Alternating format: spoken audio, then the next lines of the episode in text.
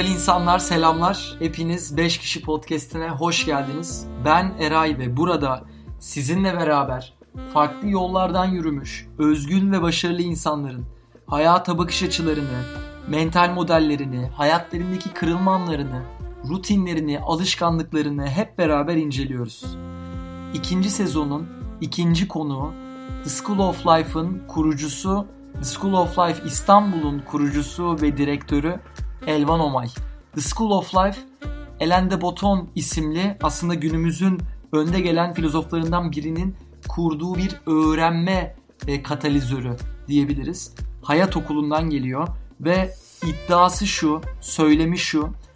Biz maalesef okulda öğrenmemiz gereken başarı, özgüven, para, statü, aşk, e, ölüm gibi önemli kavramları hiç konuşmuyoruz ve hayata atıldığımızda bunun eksikliğini, noksanlığını çok yaşıyoruz diyor ve dünyanın farklı yerlerinde hub'lar kurarak bu hayatın temel konularıyla ilgili workshoplar veriyor hem bireylere hem kurumlara.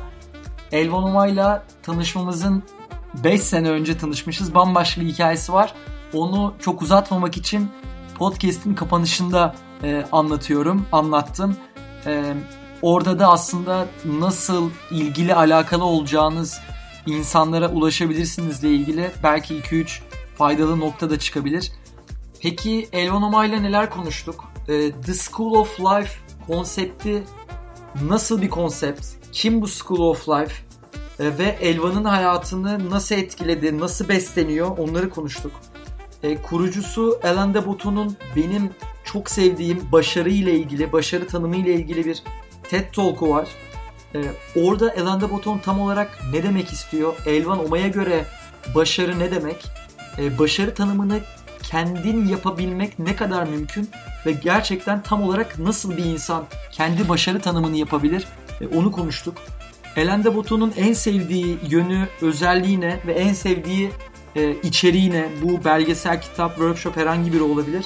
E, ve neden bunu seviyor onu konuştuk. Elvan Oma ile biz e, çok uzun süren bir sohbette introvert olma ve extrovert olma yani e, içine dönük olma ve dışa dönük olma konseptleri üzerine çok konuşmuştuk. Elvan Omay da benim hayatımda gördüğüm ve tanıdığım ilk aslında tanıştığında içe dönük olduğunu belli eden e, iç dünyasında da muhteşem bir derinliği olan bir insan. Onunla da içe dönük olma kavramı ile ilgili konuştuk. Çok keyifli bir bölümdü orası. E, ve burada e, Susan Cain isimli yine TED Talk'unu show notlarında da bulabileceğiniz introvertlerle, içe dönüklerle ilgili e, bir kitap yazmış olan Susan Cain'in hem TED Talk'unu hem kitabından bazı bölümleri konuştuk. Hayatının son 5 senesinde neleri daha fazla ayır başladı. En, fa- en fazla hediye ettiği kitap hangisi ve neden? Ve klasik sorumuz Türkiye'de herkesin akıllı telefonun arka planına istediği herhangi bir şey yazabilecek olsa ne yazardı? Bütün bunları konuştuk. Podcast'a başlamadan önce size ufak bir önden haber vereyim istiyorum ve sizden özür diliyorum. Bu çekimi Boğaziçi Üniversitesi Mezunlar Derneği'nde yaptık. Ee, ve arada arka bir odada yaptık aslında. Kimse yoktu etrafta. Ama arada dış sesler kayda girebiliyor.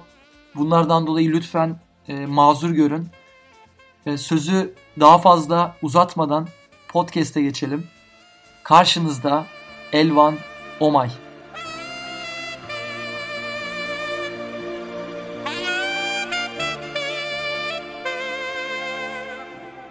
Elvan Omay 5 kişi podcast'ine hoş geldin. Hoş bulduk. School of Life benim bundan önceki bölümlerde sık sık böyle referans verdiğim bir kurumdu. Ne güzel. Ee, hatta bu podcast'i başlatma sebeplerinden de biri. Yani keşke okulda öğrendiğimiz konseptler hayatın içindeki bu unsurlar olsa, bu konular olsa diyordum. Çok bu podcast belki vesile olur diyerek aslında başladım. Şimdi önce bir şu yolculuk planındaki bazı soruların üzerinden başlayıp sonra School of Life soracağım. Ee, 12 derslik bir program var School of İstanbul'un. Ana müfredat. Ana müfredatı. E, aşkı nasıl buluruz? Aşk zamanı nasıl meydan okur? İlişkinin röntgenini çekin, gitmek mi kalmak mı? Potansiyelimizi nasıl e, belirleriz? Özgüvenli olmak, yenilgiyle barışmak, kendimizi nasıl tanırız? Doyumlu sosyal bağlar nasıl kurarız? Nasıl sakin oluruz? Kültür ve sanat hayatımızı nasıl değiştirebilir? Her şeye rağmen hayatı nasıl keyifli kılarız? Son dersi hayatın anlamı. ee, çok büyük ve önemli sorular. Genel olarak nedir bu School of Life? Bir oradan başlayabilir miyiz? Tabii. School of Life bir hızlandırıcı Eray. Hı. Bir kolaylaştırıcı. Bu sorular senin de dediğin gibi çok büyük sorular ve aslında çoğumuzun da hayatındaki en önemli sorular hayat boyu. Hı hı. Üstelik cevapları da aynı kalmayan sorular. Bizim yaşımız ilerledikçe, hayatımızda farklı deneyimler edindikçe cevaplar da değişiyor. Ama soruları sormayı devam ediyoruz. Ee, biz bunları dört ana tema etrafında görüyoruz. Kendimizi anlamak, tanımak, hı hı. ilişkiler, e, kültürel yaşam diyelim, kültürden nasıl faydalanabileceğimiz ve çalışma yaşamı.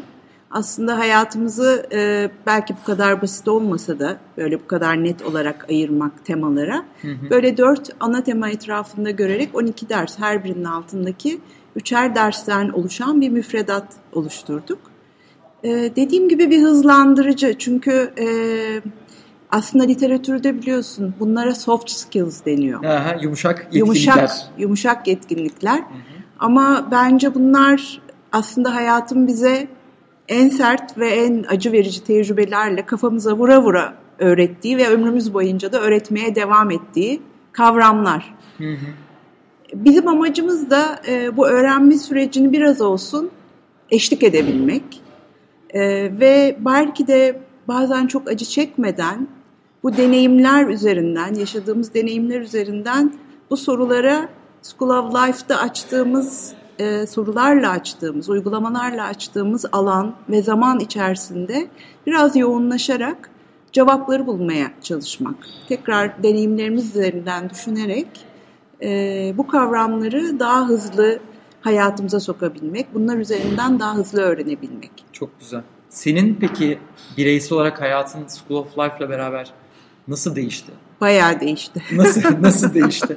Daha önce üzerine düşündüğün e, belki hepsi konulardı. Zaten belki o arayış seni bu yola itmiştir ama. Elbette yani e, aslında çok da böyle e, net gözümün önünde film gibi olan bir sahne var. School of Life'ın ilk aklıma düştüğü demeyeceğim ama bu yola ilk girdiğim an diyebilirim. Nasıl bir an o?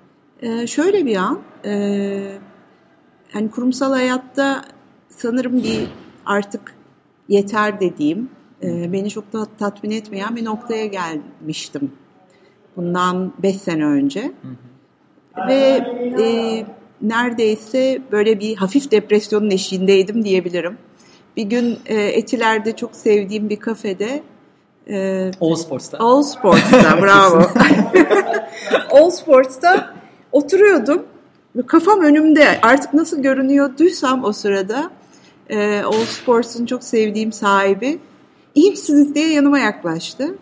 Ben de yani artık nasıl göründüğümü onun o soruyu soru şeklinden farkına vardım ve evet evet dedim yani iyiyim çok teşekkürler ama yani başka bir şeyler yapmam lazım. Ve o anda e, School of Life e, ilk kez olmasa da yani bir cevap olarak, bir ışık olarak aklıma düştü. Nasıl düştü? E, yani genel bir arayış var. Genel ama yani bir arayış var. Yani? Genel bir arayış var ve e, tabii ben hani Alain de Botton'un hem kitaplarını hem School of Life bu vesileyle projeyi başından beri takip ediyordum. Hı hı. E, ve arkadaşlarım bana bugün de söylüyorlar. Yani bir gün bunu Türkiye'ye getirmek, Türkiye şubesini kurmakla ilgili e, isteğimi, amacımı, dileğimi de dile getirmişim. Yani bir şekilde onlarla sohbetlerimde. Evet bir şekilde bunun mümkün olabileceği fikri uyandı kafamda ve e, onlar da tam o sırada e, zaten dünyaya açılmaya karar vermişlerdi. Bunu da web sitelerinden duyurmuşlardı. Hı hı. Böylece ben de e, Türkiye şubesini kurmakla ilgilendiğimi söyleyip daha sonrasında soluğu Londra'da aldım.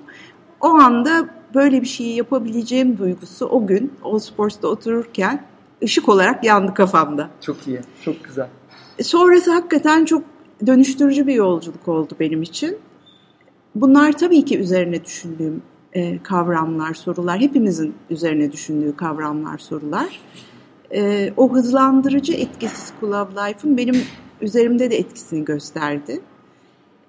e, School of Life'ın sunduğu kavramlarla, sorularla, açtığı alanla ben de hayatımda bu soruların iz düşümü hakkında çok düşünmeye başladım. E, ve bu sorular hakkında sağlıklı bir yere varmamı sağladı. Hani seni nasıl dönüştürdü dersen aslında en e, net söyleyebileceğim şey beni daha gerçekçi iyimser biri yaptı. Gerçekçi iyimser. Evet. Ne, ne, ne demek gerçekçi iyimser? Şu demek yani hayat oluyor zaten. Hı hı. E, hayatta e, bazı şeyleri hani bu bana nasıl olabilir, nasıl olabilir böyle bir şey diye çok duygusal karşılama eğilimimiz var. Ama e, hayat oluyor ve öncelikle yapmamız gereken şey o olan şeyleri kabul etmek. E, sonrasında da e, kontrol edebileceğimiz şeyleri değiştirmek için çaba sarf etmek. E, ve bunu yaparken de aslında School of Life'ın da çok e, zaten dayandığı bir felsefe diyeyim. Duygularımıza karşı biraz mesafeli olabilmek, eleştirel bir mesafe koyabilmek. Beni duygularıma karşı eleştirel olarak daha mesafeli bir noktaya getirdi diyebilirim. Duyguları fark etmek, görmek, anlamak, kabul etmek, onları reddetmemek ama e, durum karşısında ve duygular karşısında bir aksiyona geçerken daha rasyonel bir yerden bakabilmek, e, beni değerlerime doğru daha fazla götürecek bir aksiyon planı, bir yol planı çizebilmek konusunda School of Life bana çok şey kattı diyebilirim. Çok güzel. Bayağı bir aslında stoik felsefeden de beslenen Doğru. öğretilerden Doğru, şeyler besleniyor. serpiştirdin. Doğru evet. söylüyorsun.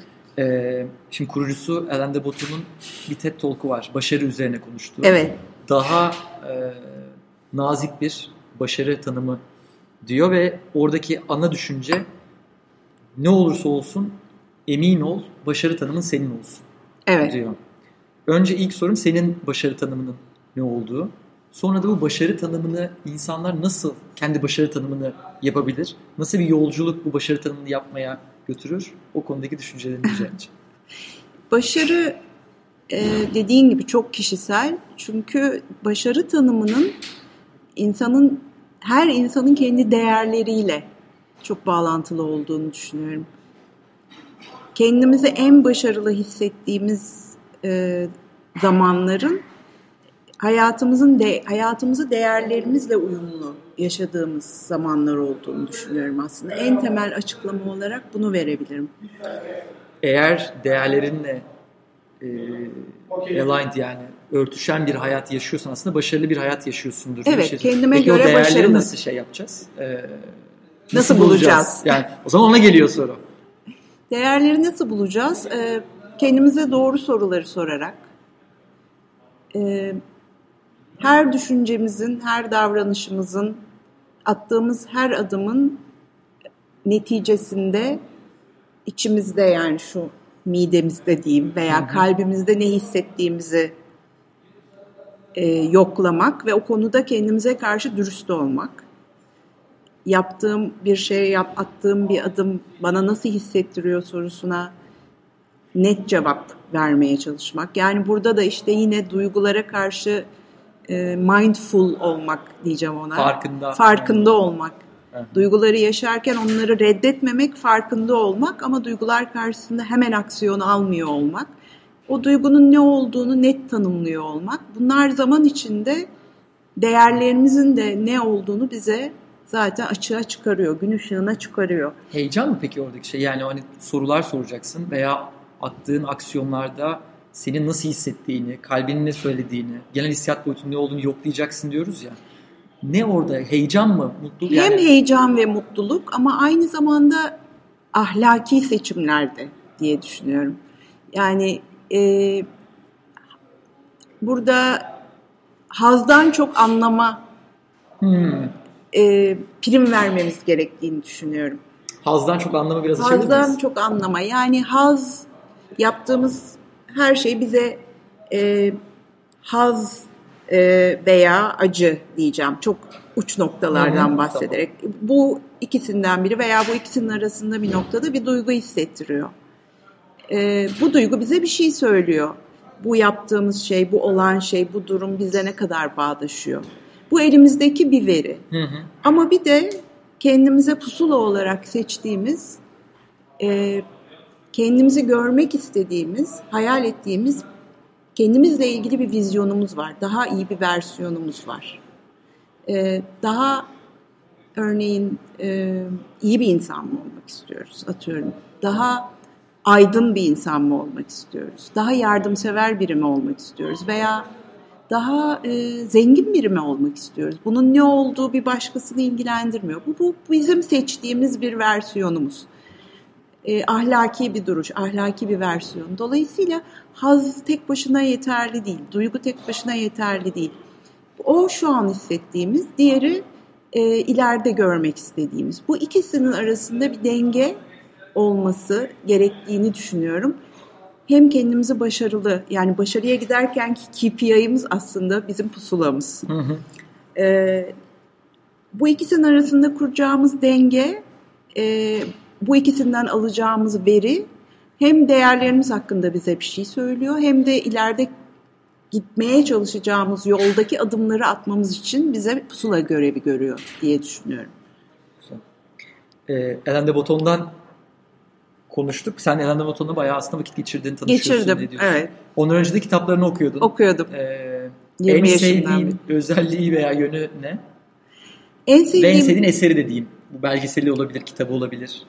Ee, en etkilendiğin etkilen aslında en çok etkilendiğim e, özellikle 20'li yaşlarımda olduğum için Hı. onun ilk kitabı iki romanından biri aşk üzerine. Hı. E, biz aynı yaştayız de Botton'la. 69'lu o da.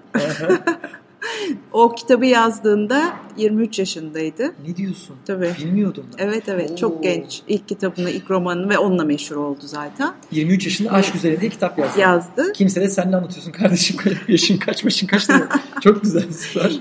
Ben de 20'li yaşlarımda e, o kitapla karşılaştım. Tam bir ilişki krizinin ortasında.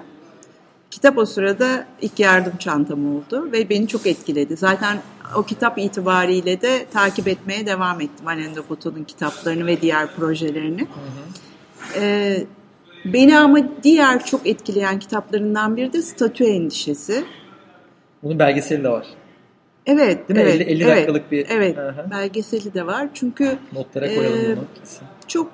E, yani onun e, felsefesini ve onun yapmak istediği şeyi çok kendi içinde e, capture eden veya çok kendi içinde yakalayan bir kitap. E, işte felsefi gündelik hayata uyarlayabilmek e, gibi bir misyonu var biliyorsun. Hı hı. E, bunu çok kendine özgü tatlı tatlı üslubuyla çok basit, çok anlaşılır ama çok çarpıcı. Yani okuduğun her e, cümlenin çok e, içine dokunduğu bir kitap. Bunu çok tavsiye ederim tabii. Herkesin okuması gerektiğini de düşünüyorum. E, bunu direkt e, 5kişi.com slash elvanomay diye bir link oluşturuyoruz. Hı hı. Oraya hepsini ben bırakırım. Tamam İnsanlar çok güzel olur. inceleyebilir. Ve sana daha önce konuştuğumuz konulardan biri bu introvert olma, extrovert olma evet. konusuydu. Ee, işte dışa dönük olma, diğeri içe kapanık mı denir? İçe, içe dönük. dönük. İçe, içe dönük, dönük. Olma, pardon, içe dönük olma. Sen de kendini introvert diye evet. tanıyorsun. Ben de kesin seni introvert diye tanımlıyorum. ee, şimdi burada Susan Cain'in Quiet diye bir kitabı var. Evet. Önce hani introvertlerle ilgili konuşuyorken bir zemin e, oluşturması adına e, onun tanımından birazcık besleyelim sonra onun üzerine Tabii. konuşalım istiyorum. E, introvertler aslında sosyal yetkinlikleri de olan insanlardır. Her zaman böyle çok e, içe kapanık değildir aslında, içe dönüktür. E, giderler, hani partilere gidebilirler, iş toplantılarına gidebilirler ama belli bir noktadan sonra eve dönmek isterler diyor. E, ve daha fazla kısıtlı olan enerjilerini ve vakitlerini daha yakın hissettikleri arkadaşlarıyla daha belki derin sohbetlerle yani small talk dediğimiz o ufak sohbetlerden e, evet. e, kaçınıp daha az sayıda insanla daha derin sohbetlerin e, peşinde olurlar. E, aileleriyle vakit geçirmeyi yine aynı şekilde severler. E, konuşmaktan daha çok dinlemeyi severler. Evet. E, ve daha fazla e, yazıda iyilerdir. Ki böyle bir tanımı var. E, konflikten kaçınırlar diyor. Birbiriyle yani başka insanla evet. çatışma yaşamak e, istemezler. Bir de self promotion'ı sevmezler. Yani kendilerini övmeyi, kendilerini evet. anlatmaktan kaçınırlar. e, diyor. Bütün bu kavramların hem ne kadarına katıldığın, üzerine bir şey eklemek belki isteyebilirsin. Ve sen bir introvertsin. Bir introvert olma, içe dönük insan olma kavramını bir konuşalım. Konuşalım. Ee, bir kere bu kavramların hepsine katılıyorum. Ee, zaten Susan Cain'in kitabını ilk 10 sene 15 sene arası oldu galiba bende. Yani ilk okuduğum zaman e, çok yani çok mutlu olmuştum. Biri bizi anlatıyor. Bizi biri anlatıyor. Kendisi de bir introvert zaten. ee, yani benim için e, ve sanırım her introvert için çok belirleyici bir karakter özelliği. Şimdi bazı karakter özellikleri e, yani introvertlük e, yok olan değil ama evrilen bir karakter özelliği. Hmm. Ee, ve hayatın birçok alanını çok zenginleştiren bir karakter özelliği. Susan Cain'in de kitabında ve senin de biraz işte bahsettiğin o çerçevenin içindeki cümlelerle anlattığın gibi. Hı hı. Ee, ama dünyada her üç, üç insandan birinin introvert olduğu gibi bir şu an genel bilgi var. Doğru. Araştırmalar sonucunda. Hı hı. Ama dünya dışa dönükler için yaratılmış bir dünya. Özellikle de iş dünyası, iç dışa dönükler için yaratılmış bir dünya. Ee, ben iş dünyasına girerken e, çok şanslıydım. Şöyle şanslıydım. Ee, bu böyle okulda işte parmak kaldırıp konuşmaya falan da benzemiyor. Ben çok parmak kaldırıp konuşan, sınıfın içinde çalışkan bir öğrenciydim. Ee, o bambaşka bir setup. Ama e, işte e, iş dünyasına girip orada bir çok kalabalık toplantıda e, işte fikrin olabilir, çalışkan olabilirsin, şu olabilir, bu olabilir. Fikirlerini ortaya koymak bambaşka bir olay ve bir içe dönük için özellikle gençken hı hı. kendin hakkında ve iş, iş hakkında henüz çok deneyimli değilken hı hı. bu dışa dönükler için yaratılmış bu dünyaya girmek korkutucu olabilir. Ben e, bir e, yöneticimi çok e, şey hatırlarım yani minnetle hatırlarım. E, bir içe dönük olarak karşılaşılabilecek en iyi yöneticilerden biriydi. Çünkü bu özelliğimi farkındaydı ilk girdiğimde 20'lik yaşlarımdan bahsediyorum yani ilk işlerimden birinden. Hı hı. E, hatta bir gün beni kenara çekip şöyle demişti. Toplantılarda daha fazla konuşmayı denemelisin yoksa katkın olmaz demişti. Yani bugün gibi gözümün önünde bunu bana söylemesi. E, ama bir yandan da benim güçlü yönlerimi farkına vardı. Bunları geliştirebileceğim projelerde yer almamı sağladı. O tabii insana hani bir özgüven aşılayan bir şey filan. Ee, yani benim önerim şu, kendini bu yapıya yakın görenlerin hı hı. E, dünyanın daha çok dışa dönükler için tasarlandığını e, bilip, farkında olup, bunun bilincinde olup kendi güçlü yönlerini, kendi özelliklerini mümkün olduğunca erken tanımaları. Ne gibi mesela yani genel olarak introvertlerin güçlü özellikleri diye tanımlayabileceğimiz hem özellikler neler hem de onların karşılık geldiği e, iş tipleri iş tipleri neler? Hı hı. Bir kere e, introvertler için iyi hazırlanmak önemli. Yani iş dünyasında bir toplantıya, bir sunuma, bir projeye hazırlık yapmaları gerekiyor bir şeyi ortaya koymadan önce uzun bir hazırlık süreci geçirmeleri gerekiyor. Hı. Elbette tecrübeyle yani çok daha spontan olmayı öğreniyorsun vesaire. Bu her insan bu deneyimleri kazanıyor ama introvertler için düşünmüş olmak, kendi kendilerine vakit geçirmiş olmak, iyi hazırlanmış olmak, ondan sonra dünyayla fikirlerini paylaşmak onlara avantaj sağlıyor. Hı hı. E, mutlaka ve mutlaka zaten bunu Susan Cain de kitabında e, çok dile getirir ve çok tipik bir özellik yalnız kalmaları gerekiyor. Şarj olmak için yani içe dönüklüğün aslında en temel tanımlarından bir tanesi dışa dönükle içe dönükleri ayıran. içe dönükler yalnız kalarak içlerinden beslenerek şarj oluyorlar. Dışa dönükler e, sosyal ortamda şarj oluyorlar. Yani içe dönüklerin kendilerini fişi takmaları için içe dönmeleri gerekiyor öyle söyleyeyim. Onun için ne iş yapıyor olurlarsa olsunlar mutlaka günün içerisinde yalnız kaldıkları, kendi başlarına kaldıkları ve durum değerlendirmesi yaptıkları, reflection yaptıkları bir süreyi yaratmaları gerekiyor. Ee, bir şey daha çok önemli tabii dediğin gibi kendilerini ortaya koymak, promote etmek konusunda içe dönükler daha çekimser, çekingen Bu iki konuda iki sözde söylenebilir belki. E, o yüzden de işin kendisinin kendisini konuştuğu, kendisini anlattığı işleri tercih etmek e, bir içe dönük için avantaj olabilir. Ne ben, gibi işler olabilir? Ne gibi işler? Mesela benim yaptığım iş gibi. Herkes School of Life kursun. Hayır.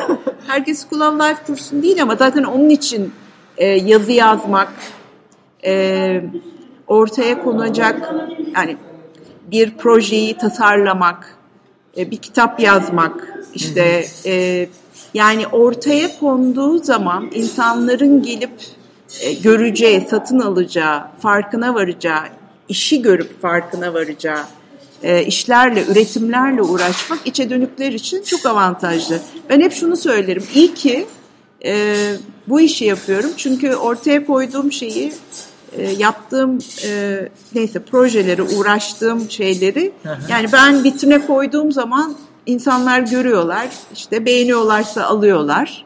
E, beğenmiyorlarsa almıyorlar ama ben bunları anlatmak için yani kendimi anlatmak ve elvan olarak kendimi ortaya koymak durumunda değilim illaki. Çok güzel. İş senin için konuşuyor. İş benim için konuşuyor. Yani bu tür işlerle uğraşmak, bunun sayısız işi olabilir böyle. Yani dünyadaki e, üretimle, yaratıcılıkla ortaya konan birçok iş aslında böyle işler zaten. Yani hmm. her türlü işin içinde de bu alanı yakalamak mümkün. Bir de e, doğrudan doğruya kendilerinin tanınması, bilinmesi, hani tırnak içinde ünlü olmak, şöhret olmak için sabırlı olmaları gerektiğini düşünüyorum içe dönüklerin. Çünkü birdenbire böyle ortalara çıkıp kendilerini anlatma konusunda çok iştahlı olmadıkları için hı hı. işte o işin kendi onlar adına konuşması ve dolayısıyla e, kendi isimlerinin bir süre içerisinde anılması bu işin arkasında olarak bir zaman alan bir süreç. Yani bir critical mass gerekiyor, bir zaman gerekiyor. Bu zamanı göğüslemeye de hazır olmaları ve sabırlı olmaları gerektiğini düşünüyorum. İkili ilişkilerini bence önemsemeliler. Hakikaten small talk e, zor yaptığımız bir şey ve yapmayı sevmediğimiz bir şey hatta. Keyif almadığımız bir şey. Ama ikili ilişkiler, e, derinlikli konuşmalar, ikili ilişkilerden geliştirdiğimiz fikirler, işbirlikleri e, de e, çok değerli. Yani hem kendi e, kendi ilişkilerimiz için, derinliğimiz için çok değerli hem de işimiz için çok değerli. Yani ben de işim için değeri böyle yaratıyorum diyebilirim kurduğum ikili ilişkiler sayesinde. Sanırım önerebileceklerim bunlar. Çok güzel öneriler. Ee, şimdi ben 2019'da kendi hayatımı daha sadeleşme yılı olarak alıyorum. Daha fazla şeye hayır demeye çalışıyorum. Senin hayatının e, son 5 senesinde hayır dediğin şeyler neler? Benim hayatımın son 5 senesinde çok e, böyle örnek vermekte zorlanıyorum ama e, değerlerimle uyuşmayan tüm ilişkilere ve işlere hayır diyorum Meral. Yani, evet diyor muydun? Eskiden e, daha kararsız kalıyordum belki. Hı hı. E, ve belki bu kadar hayır deme özgürlüğüm de yoktu. Sanırım biraz tecrübe, biraz e, kendi işini yapıyor olmak, girişimci olmak insana hayır deme konusunda da daha büyük bir özgürlük tanıyor. Belki biraz da tecrübe yaş onu getiriyor. Yani e, tereddütsüz, şüphesiz ve özgürce hayır diyebiliyorum. Sadece hesabını kendime veriyorum. O çok büyük bir özgürlük. Çok güzel. Ben de geçen e, kendime not olsun diye şey demiştim. Seni birden ona kadar en az 8'in 9'un üstünde heyecanlandıran işler, işte buluşmalar değilse o şey hayırlı. Çünkü yani 6 evet için aslında yeterli bir şey değil birden ona kadar. Ee, en fazla hediye ettiğin kitap hangisi ve neden? Ee, son dönemde çok önerdiğim, hediye Hı. etmekte zorlanıyorum çünkü Amazon'da kitap ama çok fazla insana öneriyorum Kindle'dan indirmelerini. Working Identities. Ee, Hiç duymadım. Nedir kitabın şeyi? Hermi, Herminia Ibarra yazarı. INSEAD'da profesör bu kadın. Hmm. Ee, bu kitap e, kariyer ikinci kariyerine geçiş yapan insanların hı hı. neyi doğru yaptıklarını, bunların ortak yollarını, e, doğru metodlarını araştırmaya adamış bir profesör kendisi İNSEAD'da. E, ve çok temelde aslında şunu söylüyor. Kendimizi bulmak yani böyle içimizde çok gizli saklı bir yerde böyle bizim bulmamızı bekleyen bir kendimiz yok. Hı hı. Kendimiz sürekli bir moving target yani. Kendimiz sürekli değişiyoruz. E, farklı versiyonlarımız var. Hı hı. E, ve e, farklı bir iş, farklı bir uğraşa geçmek için en doğru yollardan biri e, sadece tek değil birden çok olasılıkla flört etmek. Çok güzel. Ve bunu da devamlı yapmak. Yani bir anda bütün köprüleri yakıp yepyeni bir alana geçmeye çalışmak değil. Farklı farklı kimliklerimizi ortaya çıkartan, yönlerimizi ortaya çıkartan farklı olasılıklarla flört etmek. Bir keşif alanı belki yaratmak. Bir keşif alanı alanına. yaratmak.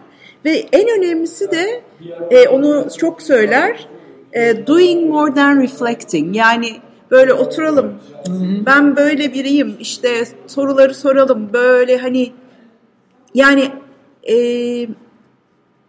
hareket et diyor. Aksiyon al diyor. Aksiyon aldıkça buluyorsun diyor. ve bu bulduğun şeyler de zaman içinde değişebilir ve bunlardan korkma, ürkme. E, yapmaya düşünmekten daha çok vakit ayır diyor.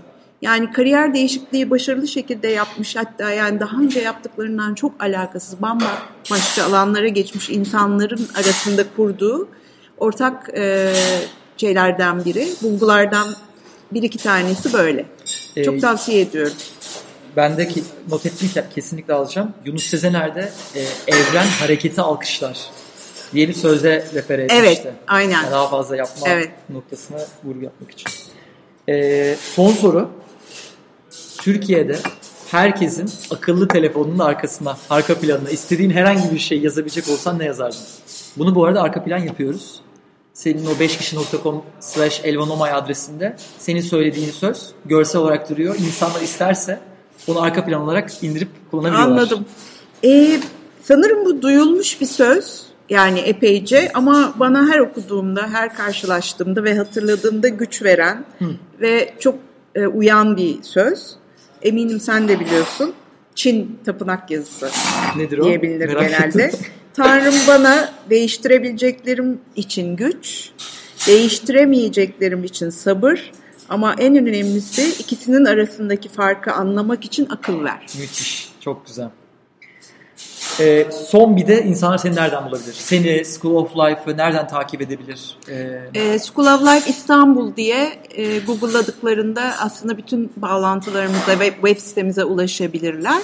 Aynı şekilde hani Instagram, Facebook, Twitter buralarda da e, School of Life İstanbul veya Sol İstanbul diye aradıklarında adresleri bulurlar. E, bana da aslında e, School of Life web sitesinde de istedikleri gibi ulaşabilirler. Bir e-mail falan vermemi istiyorsan onu da verebilirim tabii. Tamam. Ee, çok keyifliydi. Seninle sohbet her zaman derin. Ben teşekkür ederim. Ee, Benim için keyifli. Daha fazla vaktimiz olsa daha da derine inip daha fazla şey konuşmayı hep isterdim. İnşallah ikinci bir bölüm İnşallah yaparız. Ağzına sağlık. Çok, Çok teşekkür, teşekkür ediyorum. ederim Meral. Görüşürüz.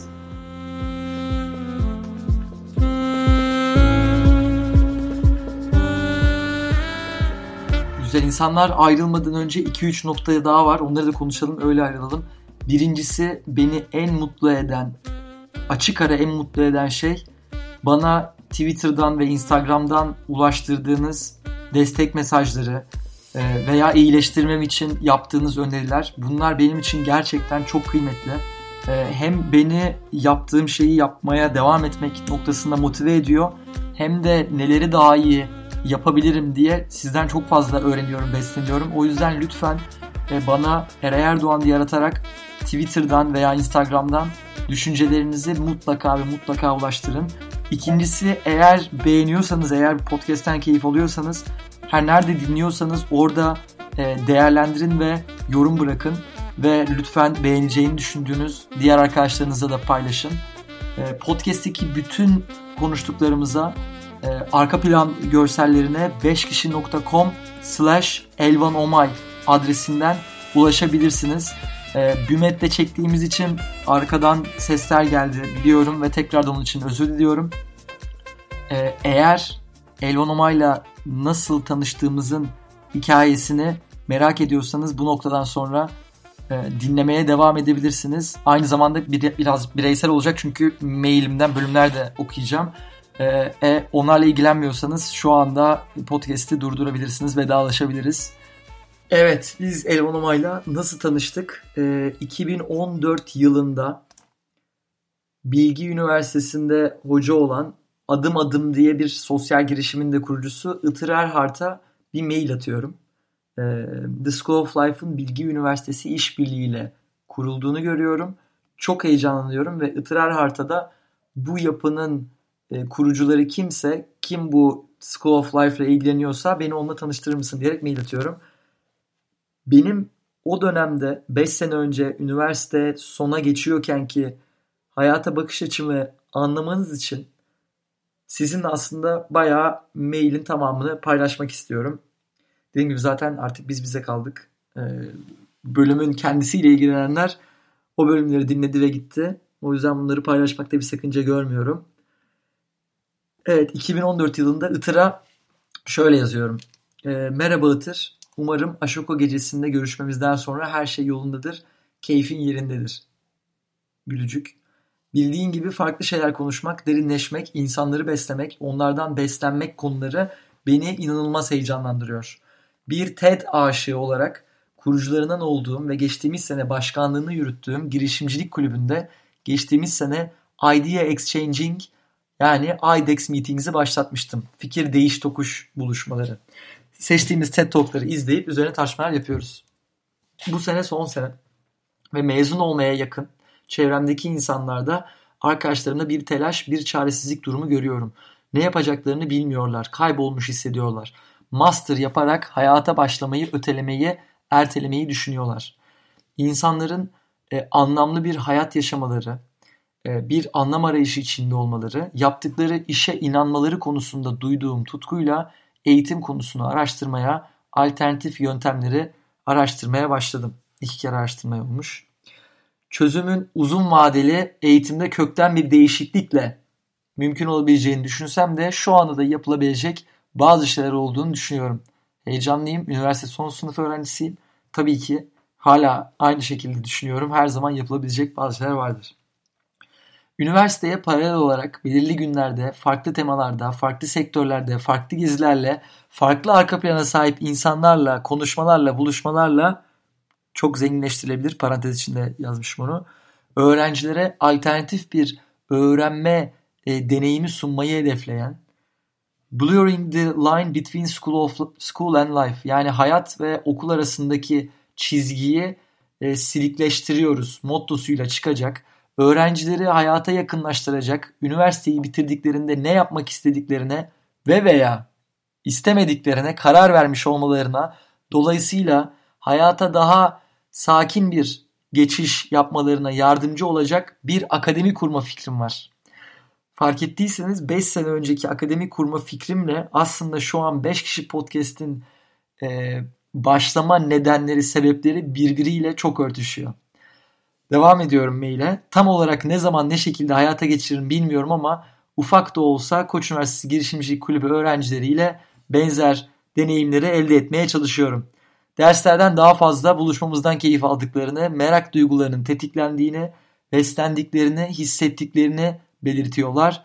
Bir şeyler araştırıyorlar, geliştiriyorlar, paylaşıyorlar. Ben de aynı şekilde onlardan öğrenmekten, e, karşılıklı fikir alışverişi yapmaktan çok büyük keyif alıyorum. Bu konu üzerine araştırma yaparken çok beğendiğim bir TED Talk'un konuşmacısı Ellen DeBotton'un The School of Life diye bir girişimi olduğunu ve bu girişimin İstanbul'da Bilgi Üniversitesi işbirliğiyle açıldığını gördüm ve hemen sana mail atayım dedim. Buradaki kurucularıyla tanışmak, görüşmek çok isterim. Yardımcı olabilirsen çok sevinirim. Kendine çok iyi bak. Görüşürüz. Gülücük. Itır'da hemen aynı e, gün içerisinde beni Elvanoma'yla bağlıyor. Hemen bakıyorum Elvanoma'nın mailinin tamamını okuyayım. O çok daha uzun. Ee, ben de hemen iki gün sonra kendimi tanıtarak aslında Itır'a yazdığım e, maildeki noktalara değinerek birazcık daha uzun versiyonuyla Elvanova'ya mail atıyorum. Ee, burada ekstra ne diyorum? En büyük tutkum ise insanların kendi nedenlerini bulması, kendi başarı tanımlarını yapmaları ve kendi hayatlarını yaşamaları. Sonuç olarak yuvarlanıp giderek istemedikleri, ait hissetmedikleri, mutsuz olacakları bir hayat yaşamamaları diyorum. Ve burada School of Life'ın beni nasıl heyecanlandırdığını anlatıp oradan bayağı bahsedip en son diyorum ki işte bu konulara bu kadar ilgi duyuyorken The School of Life'ı görünce araştırınca size mail atmamam düşünülemezdi. Uygun olduğunuz bir zaman sizinle ve ekibinizle tanışmak, konuşmak çok isterim. Kendinize iyi bakın. Görüşmek dileğiyle. Eray diyorum. Maili atıyorum. Ve Elvan Umay'da hemen sağ olsun yine aynı gün içerisinde dönüyor. Ve 2014 yılı içerisinde biz Elvan Umay'la buluşuyoruz. Elvan ile buluştuktan sonra da üniversite öğrencilerine özel sağ olsun inanılmaz ucuz bir fiyata 4 veya 5 derslik bir seri hazırlıyoruz. Ee, benim hatırladığım para ve statüyle ilgili bir ders vardı. Özgüveni nasıl geliştirebileceğimizle ilgili e, bir ders vardı.